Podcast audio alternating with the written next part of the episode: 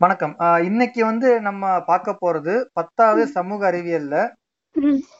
பொருளியல்ல 4வது பாடம். அ 4வது அலகுன்னு போட்டிருக்கான். இது வந்து அரசாங்கமும், வரிகளும். அதை பற்றியது. சரியா? ஒரு அரசாங்கம் இருக்கு.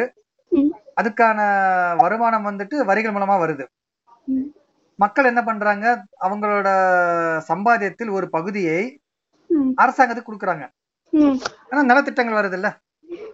நம்மளேவா ரோடு போட்டுக்க முடியும்? நம்மளேவா தண்ணீய எடுத்து கொண்டு வர முடியும்? அது ஒரு அரசாங்கம் பண்ணுது. போலீஸ் இருக்கு. நமக்கு பாதுகாப்பு போலீஸ். அதுக்கு நம்ம சம்பளமா தர்றோம்? கிடையாது. நமக்காக உழைக்கிறவர்கள் அரசியல்வாதிகள். நாம சம்பளமா தர்றோம் நேரடியா? கிடையாது. அரசாங்கம் வரியா எடுத்துக்கிட்டு, அதன் மூலமா அந்த பணத்தை பிரித்து கொடுக்குது. இதுதான் வரிகளோட பயன்கள். வரிகள் வைத்துத்தான் அரசாங்கம் நடக்கப் போகிறது.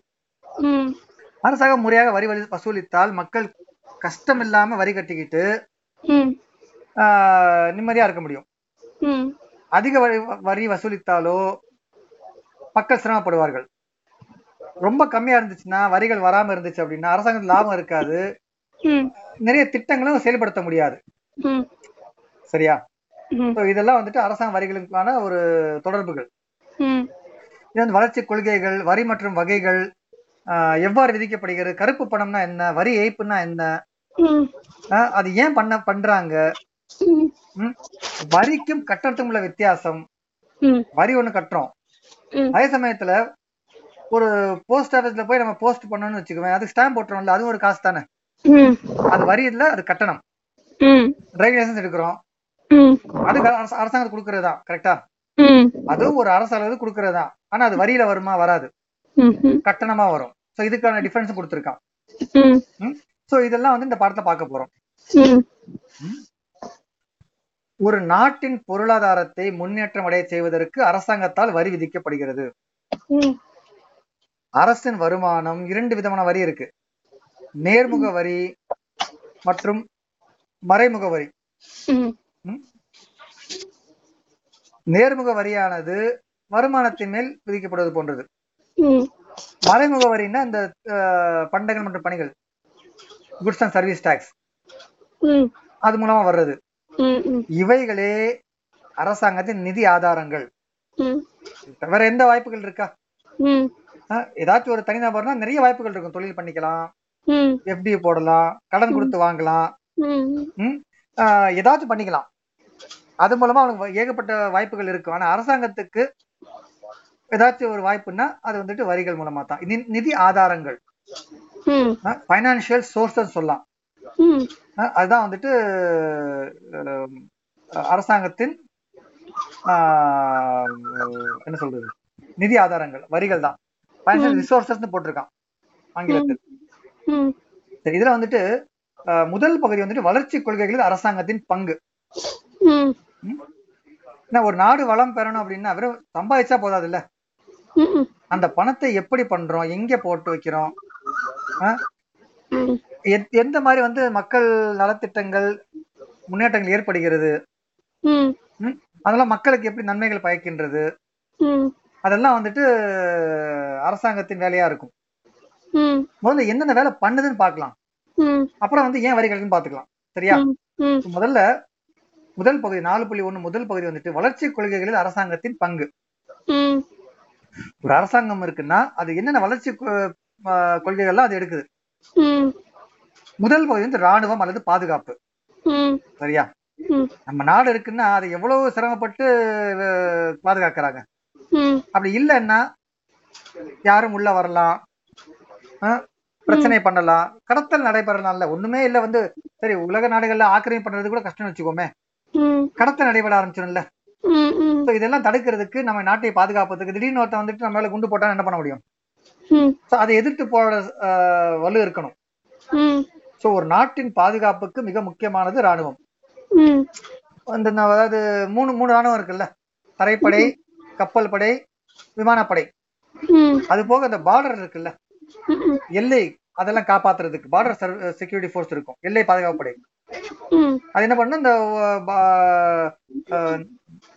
நில எல்லைகளை பாதுகாக்குது. 2வது கோஸ்ட் கார்ட். ம். ம். கோஸ்ட் கார்ட்ன்னு சொல்லுவோம்ல. இந்த அ அ ரோந்து காவல் வந்துன்னு சொல்லுவாங்கல்ல. கடல்ல வந்துட்டு அவங்க ஒயிட் ட்ரெஸ் போட்டிருப்பாங்க. ஒயிட் இதெல்லாம் இருக்கும். அவங்க வேலைன்னா அது வந்து பாதுகாக்கிறது. நம்ம கடல் எல்லைகளை பாதுகாப்பது. பார்டர் செக்யூரிட்டி ஃபோர்ஸ் எப்படி நில எல்லைகளை பாதுகாப்பது அந்த மாதிரி கடல் எல்லையை பாதுகாப்பது கோஸ்ட் கார்டு அது இல்லாம வந்து அவங்க வந்துட்டு யாராச்சும் கப்பல்ல மாட்டிக்கணும்னு வச்சுக்கோங்க புயல் வெள்ளம் வந்துருச்சு. அப்படின்னு அவங்க போய் காப்பாத்தி கூட்டு வருவாங்க. சோ இந்த ராணுவம் அந்த பாதுகாப்புக்காக இருக்குல்ல? அந்த பராமரிப்பு செலவு யாருக்கு பண்ணுவாங்க? ஒன்றிய அரசு பண்ணணும். அந்த படைகளை உருவாக்குவதற்கு அவங்களுக்கு வந்துட்டு பாதுகாப்பு கொடு அவங்களுக்கு பயிற்சி கொடுப்பது அவர்களை தயார் செய்வது இந்த கமாண்டர் ஃபோர்ஸ்லாம் இருக்கு. ம். திடீர்னு ஒரு தீவிரவாத செயல் நடக்குது அப்படின்னா நிப்பாட்டுறது யார்? கமாண்டர் ஃபோர்ஸ் தானே. அவங்களுக்கு யார் பயிற்சி கொடுப்பாங்க? அரசாங்கம் தான் கொடுக்கணும். சரியா? சோ இந்த எல்லா இதுக்கு வந்துட்டு அரசாங்கம் மத்திய அரசு இல்லைன்னா ஒன்றிய அரசு இந்த வேலையை பாக்குது அதான் பொறுப்பெடுத்து பண்ணுது. ம். அது ஆச்சா இரண்டாவது அயல்நாட்டு கொள்கை. ம். நம்ம எந்த மாதிரி மற்ற நாடுகளுடன் பழகுகிறோம்? அப்பதான் நமக்கு வந்து நல்ல உறவு கிடைக்கும். நமக்கு ஏதாவது ஒரு பிரச்சனை அப்படின்னா பக்கத்துக்காரன் தான் காப்பாத்தணும். சரியா? அப்ப அவங்க நம்ம என்ன உறவு முறை இருக்கு அப்படின்னு தானே இருக்கணும். எல்லாரையும் சண்டை போட்டு வச்சோன்னு வச்சுக்குவேன். நமக்கு ஏதாச்சும் உதவி கிடைக்குமா? நம்ம கஷ்டப்படுறப்ப? கிடைக்காது. நம்ம என்ன பண்ணணும்? நம்ம உத சும்மா இல்ல. ஒரு கடன் வாங்கணும். வீட்டுல எல்லாமே இருக்கு. ஆனா ஒரு கடன் வாங்கணும். திடீர்னு வீட்டுல வந்துட்டு ஒரு ஒரு பல்போ ஏதோ போயிருச்சு. சரி பண்ணணும். அந்த மாதிரி ஒரு அரசாங்கம் அரசாங்கத்தை நம்பியே இருக்கும். ஒரு நாடு இந்த நாடு நம்பி இருக்கும். ஏதாச்சும் இப்போ வந்து ஒரு நாட்டுல வந்துட்டு திடீர்னு வந்து வெள்ளம் அல்லது ஒரு ஒரு ஆயில் இந்த எண்ணெய் சிந்திருச்சு.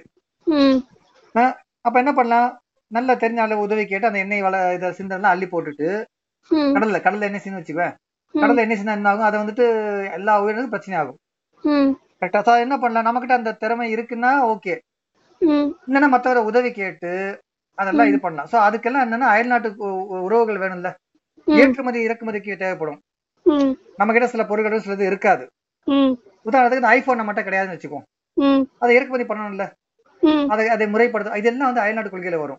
ஒரு நாடு இன்னொரு நாடு இந்த இந்த விதத்தில் பழகுகிறது. சும்மா நல்லா சண்டை போட்டுன்னு வச்சுக்குவேன். அவன் பிரச்சனை பண்ணிக்கிட்டே இருப்பான். ம். சுமூகமான உறவு இருக்கணும். தூதர்கள் வச்சிருப்பாங்க ஒவ்வொரு நாட்டுக்கும். அது மூலமா வந்துட்டு நல்ல உறவு வச்சிருப்பாங்க. இதுக்கெல்லாம் அயல்நாட்டு கொள்கை ஒண்ணு இருக்கும். அது மற்ற உலக நாடுகளுடன் நட்பான உறவை பராமரித்தல் அவசியம்.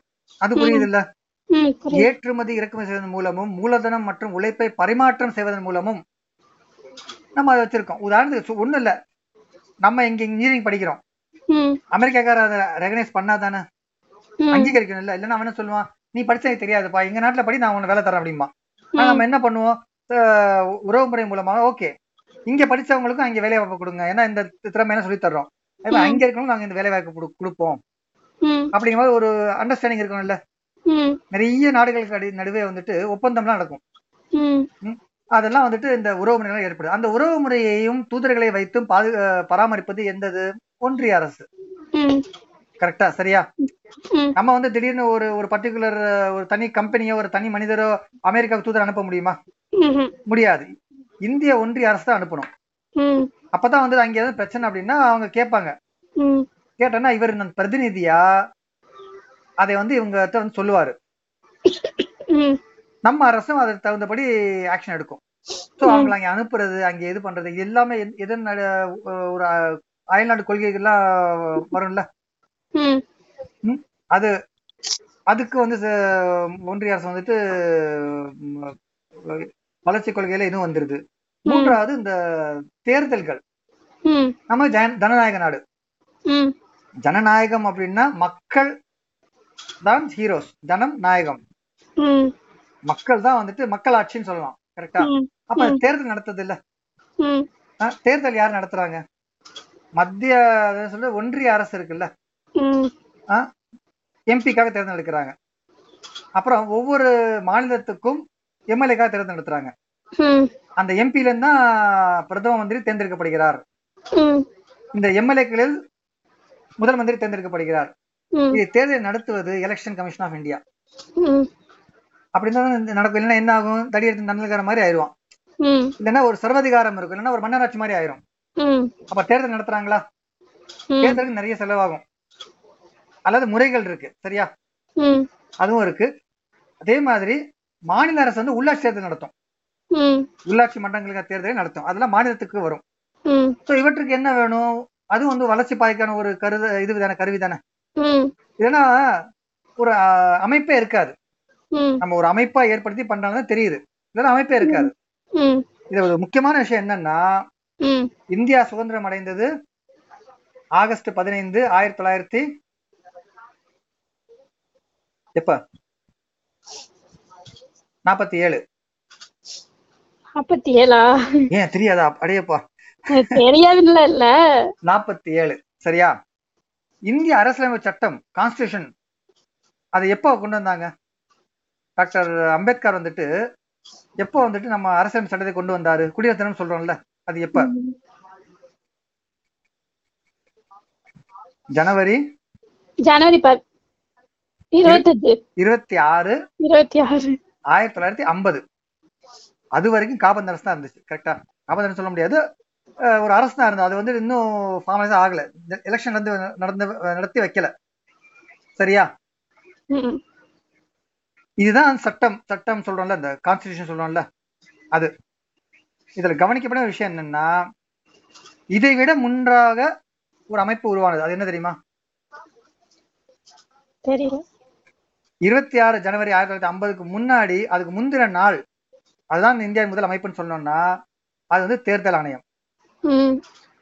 எலெக்ஷன் கமிஷன் ஆஃப் இந்தியா அதுதான் முதல்ல உருவாச்சு. சொல்லப்போனா அதுக்கப்புறம் தான் கான்ஸ்டியூஷன் வந்ததுன்னு சொல்ல கூட சொல்லலாம்.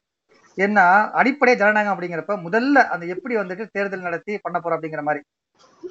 ஸோ இது எனக்கும் தெரியாது. இங்க ஆபீஸ் ஒருத்தர் வந்திருந்தாரு. ஒரு நல்ல நல்ல மிகப்பெரிய பேச்சாளர். ஏதோ இந்த ஏதோ ஒரு நிறுவனத்தோட சிஓ சிஎஃப்ஓ எக்கனாமிஸ்ட் அவர் தான் சொன்னாரு. அதை விட நிறைய பேருக்கு தெரியல. நம்ம கான்ஸ்டியூஷனுக்கு முந்தின நாள் எலெக்ஷன் கமிஷன் ஆஃப் இந்தியா உருவாயிருக்கு. ஸோ ஜனநாயகத்துல மிக முக்கியமான வந்துட்டு தேர்தல் ஆணையம். நம்மளோட சட்ட இதுக்கு முன்னாடி அது வந்தது. தேர்தல் நடத்துவது ஒன்றிய அரசு. எம்எல்ஏ எம்பி தாத்தே நடத்துவது. மாநில அரசு என்ன நடத்துது? உள்ளாட்சி அரசு நடத்துது. ஸோ எல்லாமே சேர்ந்து என்ன பண்ணுதுன்னா மக்கள் விருப்பப்படும் ஆட்களையே நிற்பாட்டி தேர்ந்தெடுத்து அதன் மூலமாக ஆட்சியை நடத்துகிறது. சரியா. அடுத்தது சட்டம் மற்றும் ஒழுங்கு. நம்ம ராணுவம் பார்த்தது வந்து வெளியிருந்து வர்ற பிரச்சனையை பாதுகா இது பண்றதுக்காக ம். முறியடிப்பதற்காக ம். உள்நாட்டுக்குள்ள இருக்கு அப்படின்னா சட்டம் மற்றும் ஒழுங்கு. அதுக்கும் செலவு பண்ணணும்ல போலீஸ் நம்ம சும்மாவா பண்ணும். கரெக்டா? நம்ம உரிமைகளை பாதுகாப்பது சொத்துக்களை பாதுகாப்பது எந்த ஒரு பிரச்சனை அதாவது கொள்ளைகள் இருந்து அல்லது மற்ற எதுவும் வழிப்பறியில இருந்து காப் காப்பாத்துறதுக்கு அது ஒரு போலீஸ் தான் இருக்கும். கரெக்டா? அப்படி பண்ணி வந்தவங்களுக்கு தண்டனை கொடுக்கறது நீதிமன்றங்கள் இருக்கும். சரியா? இது எல்லாமே வந்துட்டு சட்டம் மற்றும் ஒழுங்குல தானே வரும். என்ன சட்டம் எந்த விதமான ஒழுக்கம் மூலமா நடந்து நடந்துக்கணும் அப்படிங்கிறது தான் இருக்குல்ல?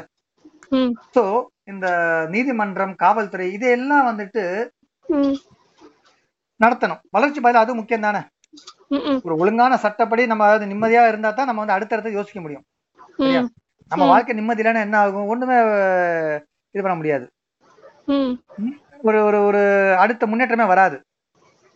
கரெக்டா சோ சட்டம் மற்றும் ஒழுங்கும் வந்துட்டு அரசாங்க வளர்ச்சி கொள்கைகளில் ஒன்று.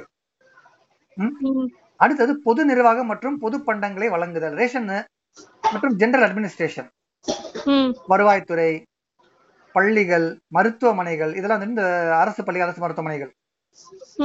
கிராமப்புற வளர்ச்சி குடிநீர் குப்பை சேகரிப்பு சாலைகள் வடிகால் இது எல்லாம் வந்து பொடி பொதுப்பணியில வந்துடும் பொதுப்பணித்துறை. சரியா? இதெல்லாம் வந்துட்டு யாராச்சும் பண்ணணும் இல்லை. இப்ப ரோடு போடுறாங்க. நம்ம வந்து நம்ம தெருல எல்லாரும் பணக்காரங்க காசு போட்டு பண்ணிட்டோம்னா முடியுமா? எல்லாருக்கும் வேணும்ல இப்ப ஹைவேஸ் யார் போடுவா? நம்ம ஒரு ஊருக்கு போறதுக்கு ரோடு யார் போடுவா? இதெல்லாம் அரசாங்கம் தான் முன்னெடுத்து பண்ணுது. பொது நிர்வாகம் சிவில் சர்வீசஸ்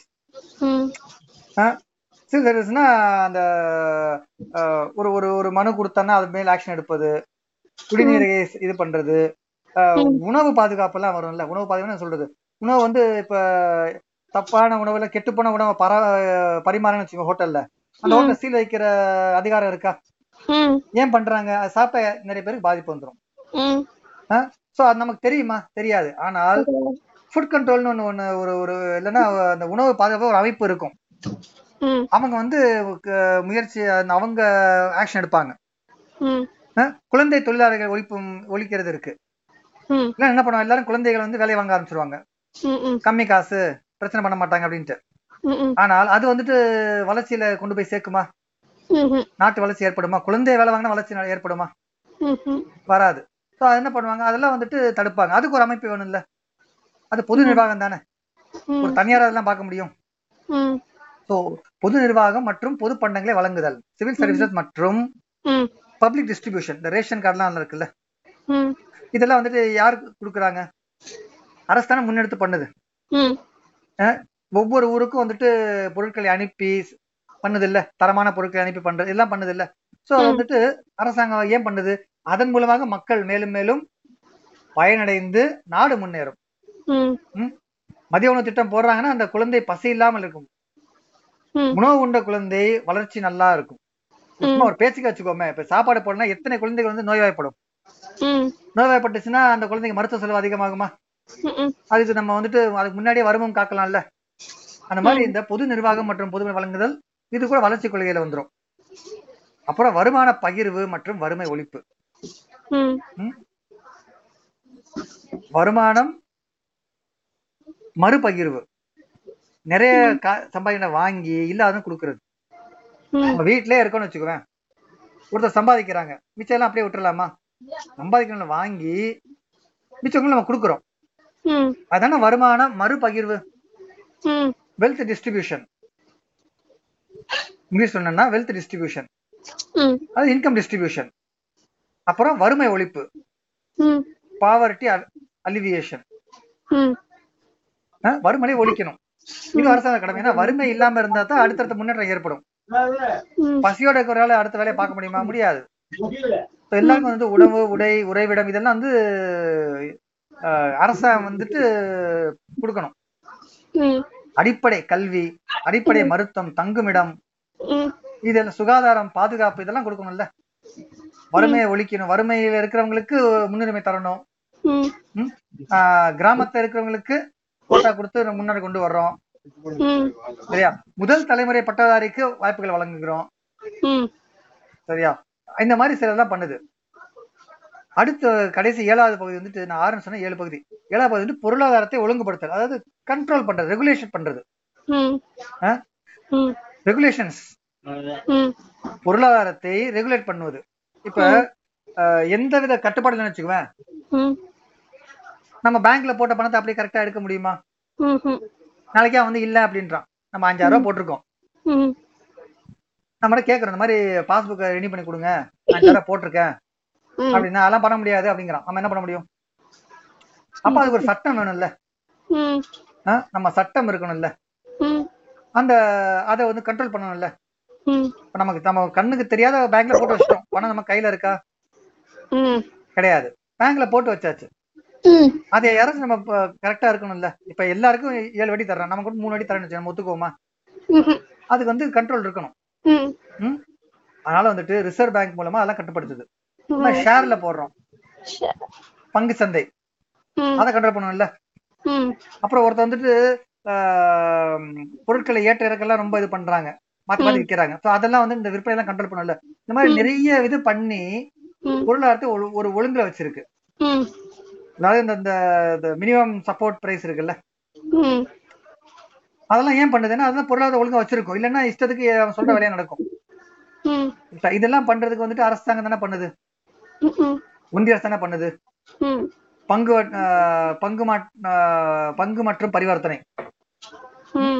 இந்திய பங்கு மற்றும் பரிவர்த்தனை வாரியம். செபி. செபி இருக்குல்ல? Securities exchange board of India அப்புறம் வந்துட்டு இந்திய போட்டி ஆணையம் சொல்றாங்க அது எப்படின்னு தெரியல but competition commission of India இதான் நான் வந்துட்டு கம்பெனில நான் பாக்குற வேலை. நான் பாக்குற மூணு வேலை இது ஒண்ணு. காம்படிஷன் கமிஷன் ஆஃப் இந்தியா ஏதாச்சும் ஒருத்தன் வந்துட்டு ஒரு பொருளை வந்து உற்பத்தி விலையை விட கம்மியா வைக்கணும்னு வச்சுக்குவேன் அப்படி பண்ணா இன்னொருத்தன் அழிஞ்சு போயிருவான்ல இப்ப நாளைக்கே வந்துட்டு ஒரு வியாபாரி வந்துட்டு நான் போனை பத்து ரூபாய்க்கு தர போறேன். அப்படின்னு வித்தான்னு வச்சுக்க. ம். மிச்சர்லாம் என்ன ஆவாங்க? ஒழிஞ்சு போயிருவாங்க ஒரு கடையில யாராச்சும் ஃப்ரீயா கொடுத்தான்னு வச்சுக்க. ம். மிச்சாலாம் என்ன ஆவாங்க விற்பனை வந்து பாதிக்கப்பட்டுரும்.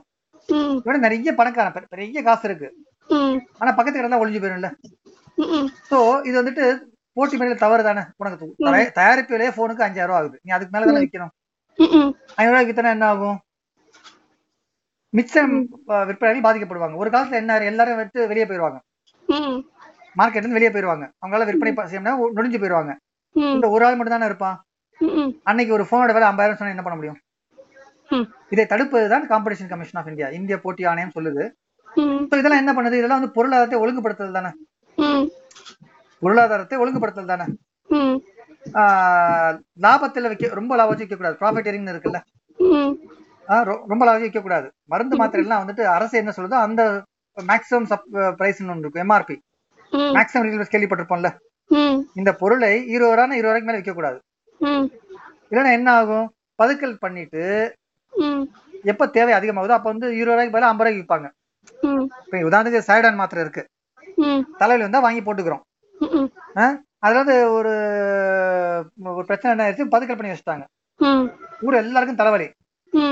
அண்ணன் அவன் சொல்றான் ஒரு சைடான் மாத்திரை ஐநூறு ரூபாங்கிறான் இப்ப என்ன ஆகும்? வாங்கி தானே ஆகணும் கஷ்டப்பட்டுருவாங்கல்ல. சோ இதை வந்து ஒழுங்குபடுத்த வேணாமா? இதெல்லாம் வந்து அரசாங்கம் தான் பண்ணுது. ஏன்னா இது ஒழுங்குபடுத்தினா பொருளாதாரம் நல்லா இருக்கும் இல்லைன்னா எங்கேயோ சம்பாதிச்ச காசு தேவையில்லாம இந்த சைடான்ல போயிடும். இன்வெஸ்ட் பண்ண மாட்டாங்க. வேற வேற தொழில் தொடங்குறதுக்கு அதுல முதல்- முதலீடா போட மாட்டாங்க. மாதிரி நிறைய பிரச்சனை வரும். சோ இதெல்லாம் என்ன பண்ணுது? அரசாங்கம் பண்ணுது. நடுவன் அதாவது ஒன்றிய அரசாங்கம் நடுவன் அரசாங்கமோ அல்லது மாநில அரசாங்கமோ ஆனா அரசாங்கம் தான் இதெல்லாம் பண்ணுது. சோ இதெல்லாம் வந்துட்டு பண்றதுக்கு நமக்கு என்ன வேணும்? நம்ம என்ன ஒண்ணும் இல்லாம பண்ண முடியுமா? நம்ம வந்து ஒரு வரி தேவைப்படும். பணம் தேவைப்படும். சரியா? நாட்டை பாதுகாப்பதற்கு அயல்நாட்டு கொள்கைகள் வகுப்பதற்கு தேர்தல் நடத்தி ஆட்சிகளை உரு அமைப்பதற்கு சட்டம் ஒழுங்கை பராமரிப்பதற்கு பொது நிர்வாகம் மற்றும் பொதுப்பண்டங்களை வழங்குவதற்கு வருமான மறுபகிர்வு வறுமை ஒழிப்பு பொருளாதாரத்தை ஒழுங்குபடுத்துவது இதெல்லாம் பண்றதுக்கு இப்ப இதெல்லாம் அரசாங்கம் பண்ணுது. இதான் இந்த முத பகுதி. இதெல்லாம் பண்றதுக்கு என்ன வேணும்? பணம் வேணும். பணத்தை டொனேஷனா கேட்க முடியுமா? ம்ஹும். அதுக்கு தான் வரி அரசாங்கம் போடுது. டொனேஷன்னா ஒரு இடம் கொடுப்பாங்க கொடுக்க மாட்டாங்க நம்ப முடியாது. ஆனா வரி அப்படிங்கிறது வந்துட்டு நிர்ணயிக்கப்படுது.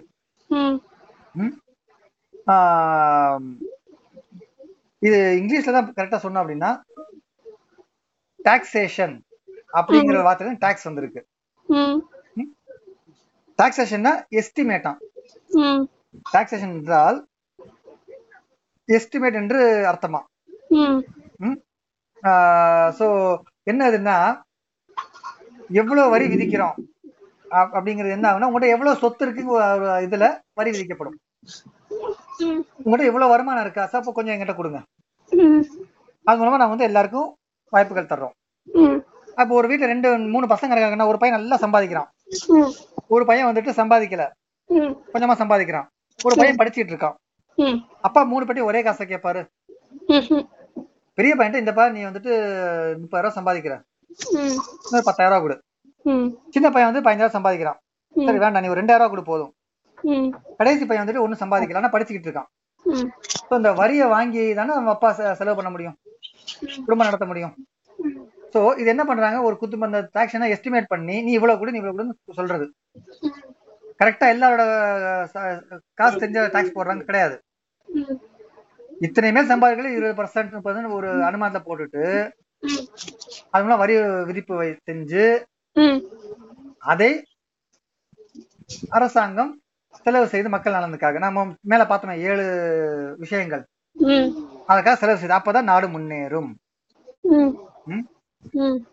வரி விதிப்பு என்பது அரசாங்கம் தனது செலவினங்களுக்காக பொதுமக்களிடமும் பெரு நிறுவனங்களிடமும் வரிகளை விதித்து வருவாயை உருவாக்கும் ஒரு வழிமுறை ஆகும். சரியா? இப்போ வரிங்கிறதே வந்துட்டு என்னன்னா உங்களுக்காக நான் வேலை பார்க்கணும். அதுக்கு நீங்க வந்துட்டு காசு கொடுங்க. நான் அதுல இருந்து செலவு பண்ணிட்டு உங்களுக்கு நன்மைகளை செய்யறேன் அப்படின்னு சொல்லுது. இப்ப இந்த வரி விதிப்பு இருக்குல்ல? ஏன் விதிக்கப்படுது? ஏன் விதிக்கணும்? வரிகள் ஏன் விதிக்கப்படுது? நம்ம மேல ஏழு காரணம் பார்த்தோமே. நம்ம மேல ஏழு காரணம் பார்த்தோம்ல? அதையெல்லாம் செய்வதற்கான வரி விதிக்கப்படுது. அதெல்லாம் மேல பார்த்தோம்ல ஒரு இது. அதாவது பொருளாதார உட்- உட்கமை உட்கட்டமைப்பு செயல் செலவுகள். போக்குவரத்து துப்புரவு பொது பாதுகாப்பு கல்வி உடல்நலம் மருத்துவம் ராணுவம் அறிவியல் ஆராய்ச்சி கலாச்சாரம் கலைகள் பொதுப்பணிகள் பொது காப்பீடுகள் இதெல்லாம் பண்றதுக்கு வரிகள் தான் காசு வேணும்.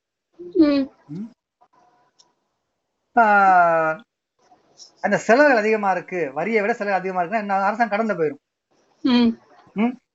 அது வந்துட்டு ராணுவத்துக்கு நிறைய செலவு பண்ணுது. அதெல்லாம் நிறைய செலவு பண்ணுது அப்படின்னா வருமானம் இல்ல. வரிகள் விதிச்சு வந்து காசு வரல மக்கள்கிட்ட இருந்து. விற்பனையே இல்ல. எப்படி டாக்ஸ் வரும்? வராது. ஆனா செலவு பண்ணிக்கிட்டே இருக்கு. அப்ப என்ன ஆகும்? கடன்ல போயிடும் கரெக்டா ஸோ இதே சமயத்துல வந்துட்டு அது கரெக்டா வந்துட்டு அரசாங்கம் வந்துட்டு அது பார்த்து செலவு பண்ணும். வரியை ரொம்ப போட்ட- போட்டாங்கன்னா மக்கள் பாதிக்கப்படுவாங்க. வரி கம்மியா இருந்தால் அவங்களுக்கு காசே சேராது. அதே வந்த காசை எதுல போடுன்னு தெரியணும்ல? இன்னைக்கு வந்துட்டு நம்ம இன்னைக்கு இப்படி இப்படி இருக்கிற ஒரு பேண்டமிக்ல இந்த இந்த கொரோனா பீரியட்ல மருத்துவத்துக்கு அதிக செலவு செய்ய வேண்டிய அவசியம் இருக்கலாம். சரியா? கரெக்டா ஏன்னா இன்னைக்கு வந்து மனுஷன் முதல்ல உயிர் வாழணும். அரசாங்கம் என்ன பண்ணும்? மருத்துவத்துக்கு அதிக செலவுகளை அது பணத்தினை ஒதுக்கும். இதெல்லாம் எங்கேருந்து வர காசு? வரியில இருந்து வர காசு. அதை பண்ணிட்டு இதெல்லாம் செலவு பண்ணி மக்களை வந்துட்டு பாதுகாக்கும். சரியா? விவசாயத்துக்கு நீர் வேணும். அப்ப நீர் நிலையை சரியா வச்சுக்க பார்க்கும். ம். டேம் கட்டுறதோ சரி அது மூலமா வந்து ஹைடல் பவர் ப்ராஜெக்ட்ஸ் கரண்ட் எடுக்கிறது விவசாயத்துக்கான மானியங்கள் கொடுக்கறது. மானியம் நம்ம காசு தானே போகுது. விவசாயத்துக்கு இப்போ இந்த ரேஷன்ல அரிசி வந்து மூணு ரூபாய் கொடுக்குறாங்க ஒன்றிய அரசுனா தமிழ் அரசு இலவசமா கொடுக்குது. அந்த காசு யார்கிட்ட போகும்? மாநில தானே எடுத்து பண்ணும் அப்ப யார் கொடுத்துருப்பாங்க? வரி வாங்கி தான் பண்ணிருக்கோம் யார்கிட்ட நிறைய காசு இருக்கோ யார் நிறைய சம்பாதிக்கிறாங்களோ அவங்க ஒரு பண பகுதியை வந்து அரசாங்கத்துக்கு வரியா கொடுத்துடுறாங்க. அவங்க வந்து ஏழைகளுக்கு அதன் மூலமா செலவு செய்யறாங்க நம்மளால வந்துட்டு காசு கொடுக்க முடியும். ஆனா எல்லா ஊருக்கும் உணவை உறுதியளிக்க முடியுமா? முடியாது. தனிப்பட்ட மனித அளவுல ஒரு நிறுவனத்தால முடியாது. அரசாங்கம் முன்னெடுக்குது. அது எங்கிருந்து காசு வாங்கி பண்ணுது? மக்கள் இருந்து காசு வாங்கி பண்ணுது. ம். வரிமெல்லாம் பண்ணுது. சரியா? இதான் வந்து முதல் ரெண்டாவது பகுதி.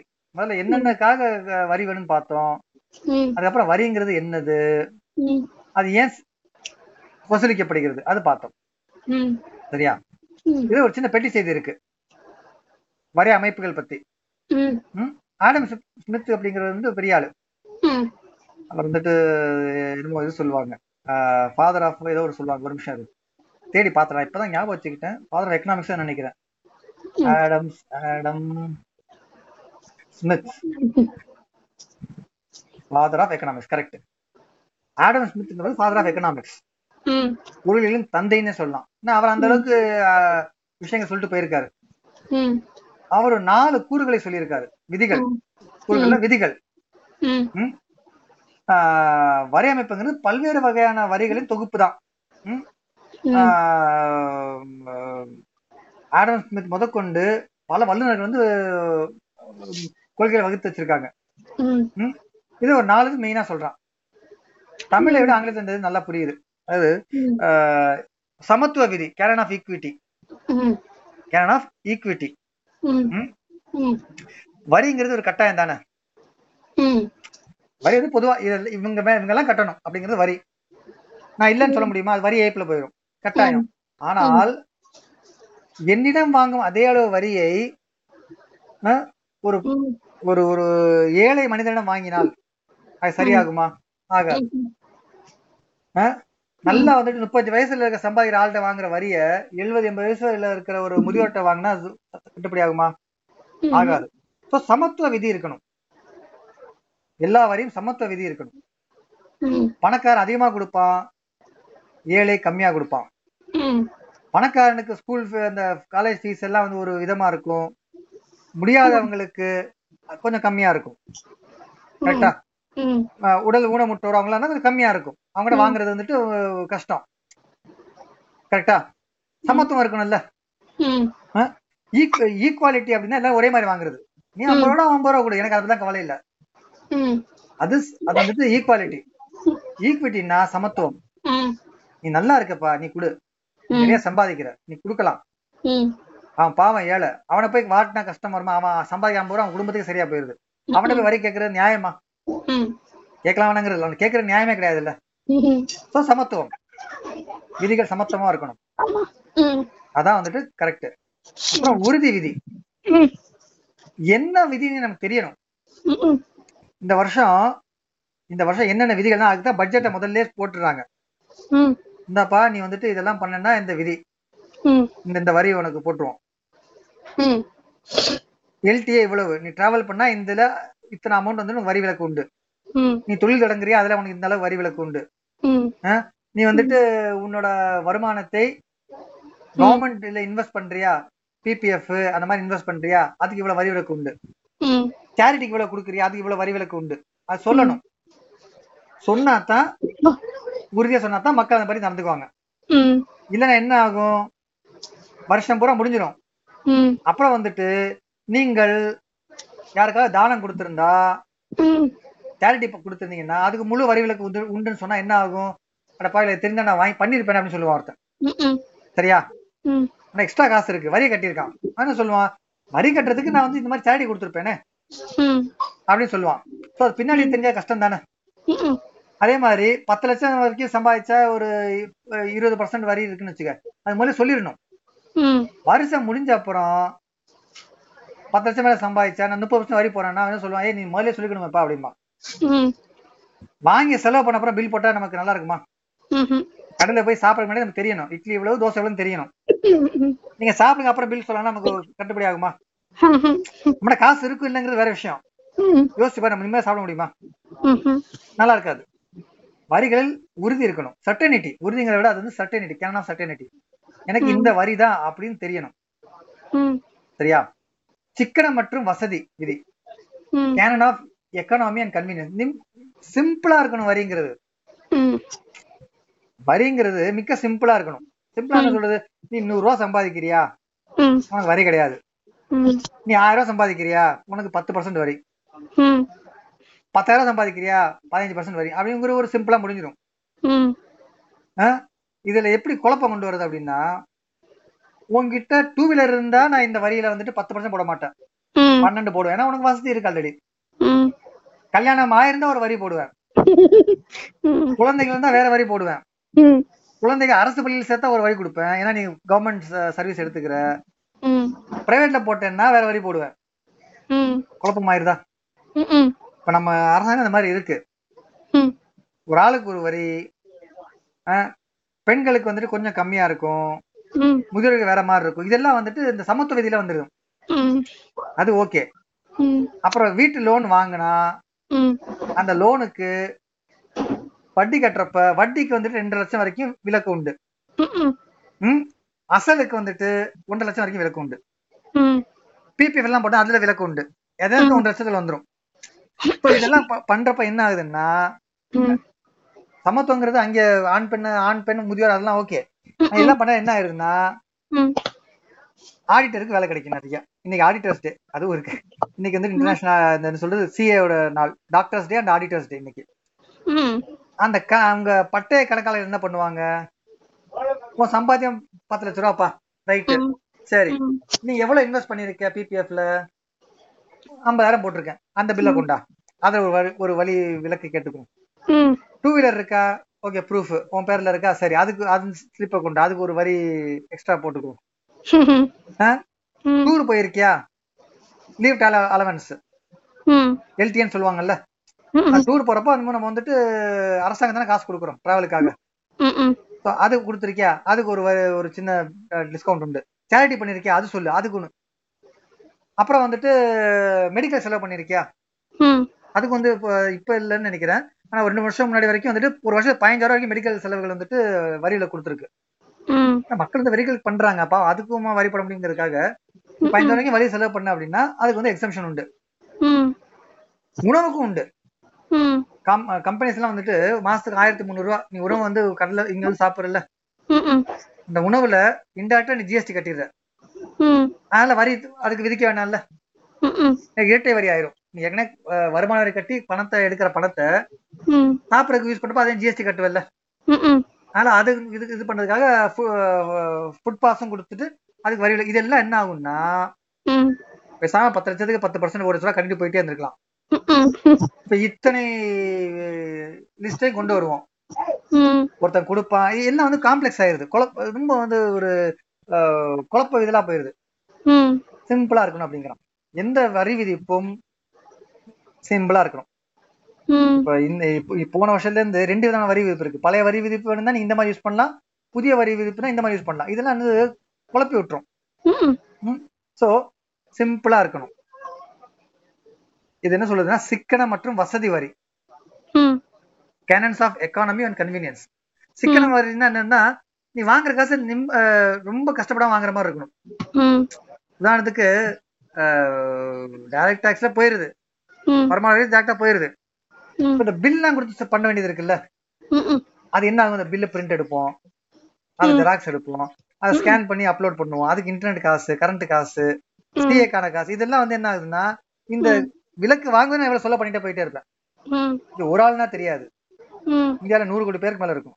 நூத்தி முப்பதாறு கோடி பேர் இருக்கும். அத்தனை பேர்ல ஒரு முப்பது பர்சன்ட் வச்சுக்கோமே. ம். முப்பத்தஞ்சு கோடி பேர் பிரிண்ட் எடுத்தா என்ன ஆகுது? முப்பத்தஞ்சு கோடி ரூபா ஆயிராதா? ஒரு ரூபா வச்சா கூட. அது செலவு தானே? சோ இது வந்துட்டு சிக்கனமா இருக்கணும். வரி விதிப்பும் சிக்கனமாக இருக்கணும். சிம்பிளா வரி வாங்கிடணும் அவ்வளவுதான். அடுத்து நாலாவது வந்துட்டு ப்ரொடக்டிவ் எலாஸ்டிசிட்டி உற்பத்தி திறன் மற்றும் நெகிழ்ச்சி வரி. அதாவது மக்கள் உற்பத்தி திறன் வளர்க்கக்கூடிய விதத்துல இது இருக்கணும். ரொம்ப வரியை போட்டு அவனை நொடிச்சு விட்டுற கூடாது கரெக்டா எதுல வந்து நம்ம வரி வாங்கணும்னா பொருளாதாரம் பெரு- பொருளாதாரம் பெருகணும் தெரிஞ்சிருக்கணும். எதுல வந்து நம்ம காசு வரணும் தெரியும்? உதாரணத்துக்கு உப்பு விற்கிறதுக்கு வரி போட்டா என்ன ஆகும்? ஏதாச்சும் யூஸ் இருக்கா? கிடையாது. அதே இது போன்ஸ்ல போடலாம்னா போன் நிறைய பேருக்கு ஈஸியா வந்து அப்புறம் வரிகள் வாங்குறது ஈஸியா இருக்கும்.